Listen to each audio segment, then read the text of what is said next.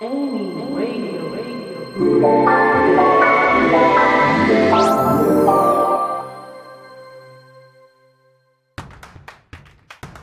スナーの皆さんこんにちは。クリスマスも終わっていよいよ年越しの準備に本腰が入る時期となりましたね。皆さんにとって2021年どんな1年でしたか？さあ10回目から続けてですね作るということに大切なことについてコアに語ってきていますが今回は作編曲に絡めて語っていこうと思います。FM Club Amy パースティマンタの West Time Radio お相手は私パースティマンタです。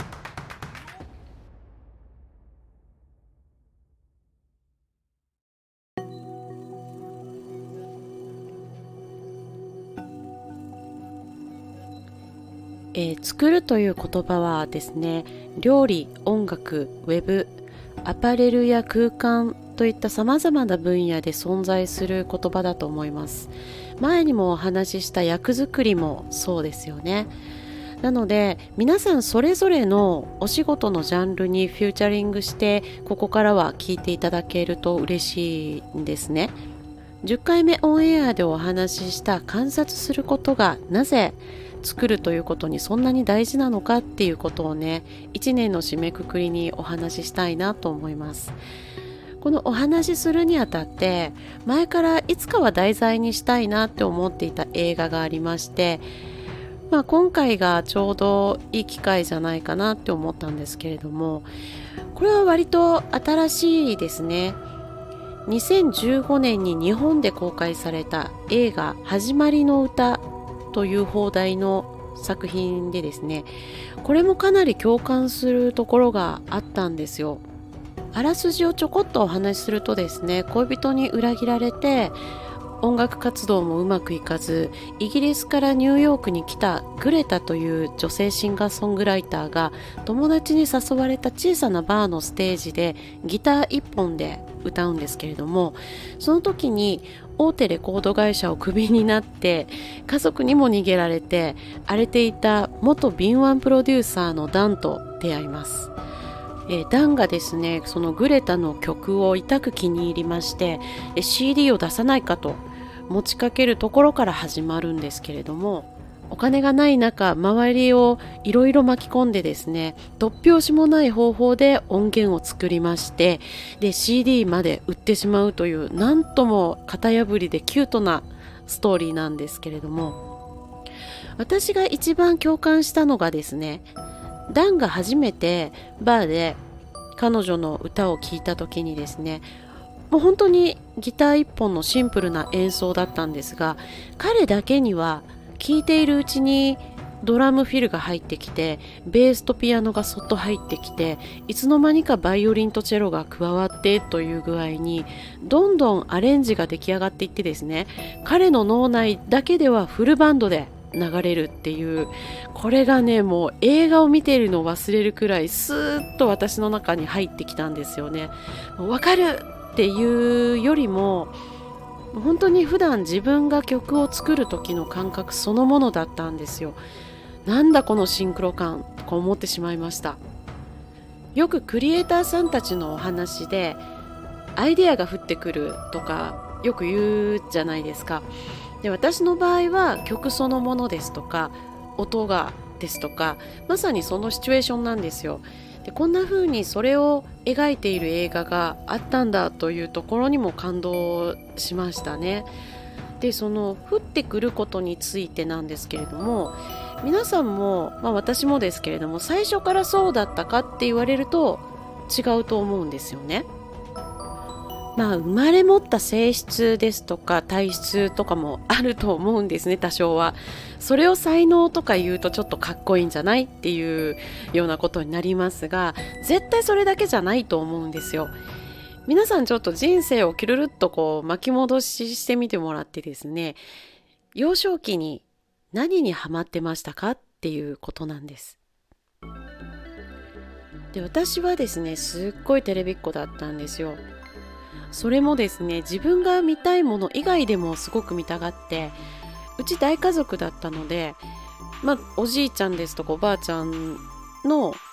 見ていた時代劇ですとか全然意味なんかわからないのにとりあえず見ているっていうねもうかじりつくというのはこういうことかっていうくらいもテレビの前にいたんですけれどもあんまりあの本編の内容は見ていなかったんですよ今思うと。で音ばかりを聞いていてしかもですね本編よりも CM の方が面白くて大好きでですね注目していたというちょっとなんかあの変わった感じの子だったんですよね。でそれで今でも結構セリフですとか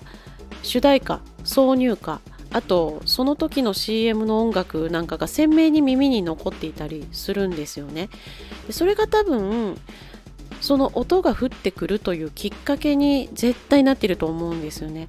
なので今でも音とは関係ない作業をしている時間帯は、まあ、ずっとドラマですとか映画ですとかも何でもいいのであの流しっぱなしにしていてで見てはいないんですけれども音だけ流し聞きしているっていうような時がよくありますね。そうすると知らず知らずの間に結構勉強になっていてですね、まあ、例えばふとあれ？この音源持ってるなですとかあの音源こういう使い方あるんだですとかながら仕事なんですけれどもいろいろと気づけることがあったりして、まあ、仕事のための引き出しっていうんですかね、ま、どんどん増えていくわけなんですよね。まあ、他のジャンルのクリエイターさんたちも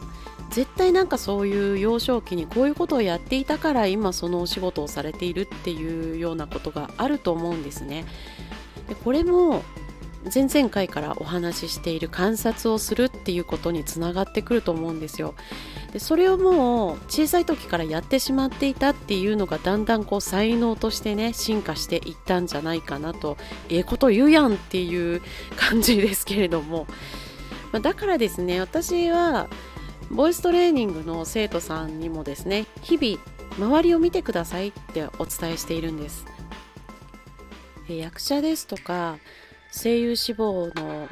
子たちには好きなアニメですとかドラマを見るときにですね1作品につき5回以上は見ていろいろ観察するようにアドバイスしています、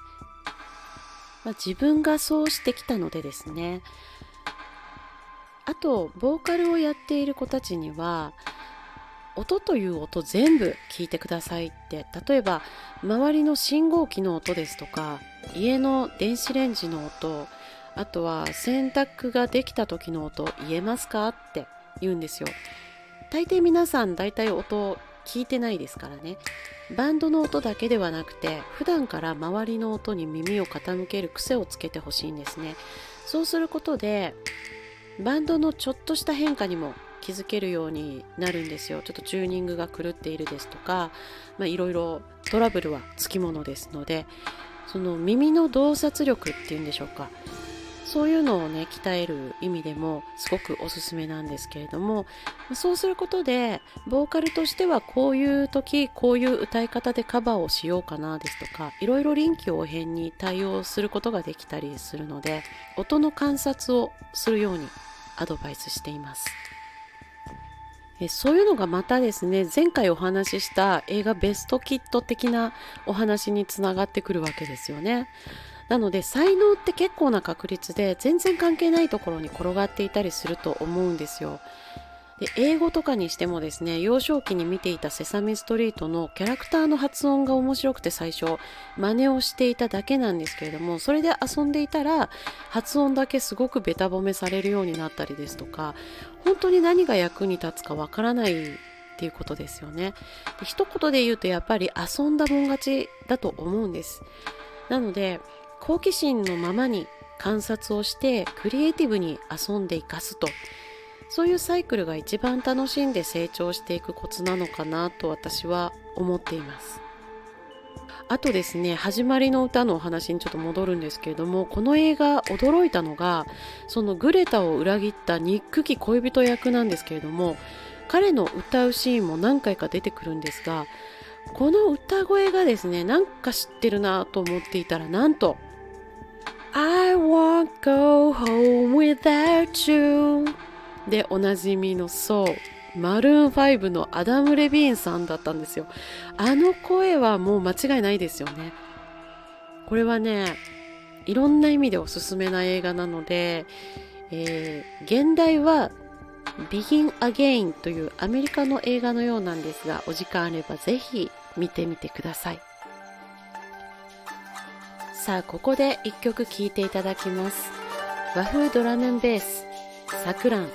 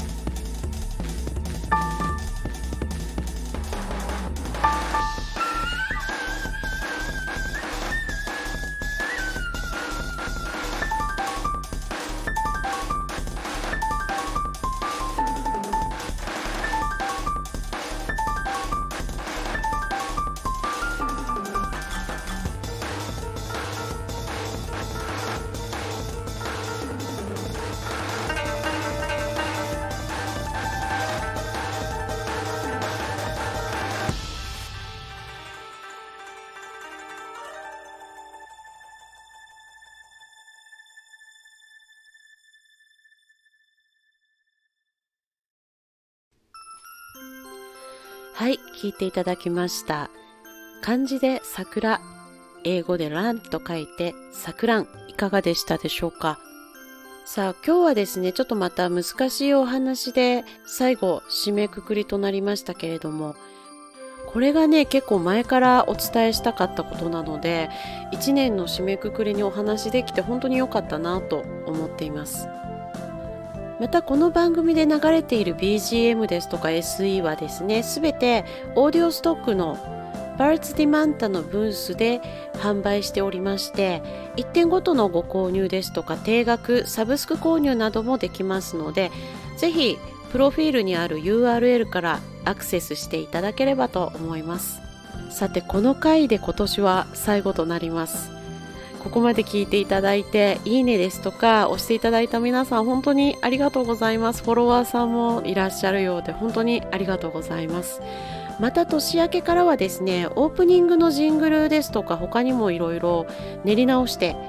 また装い新たにお耳にかかれると嬉しいなと思っています。今後とも Wasted Time Radio よろしくお願いいたします。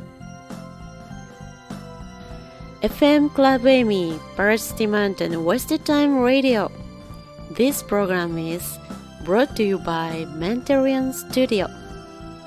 良いお年をお迎えくださいませ。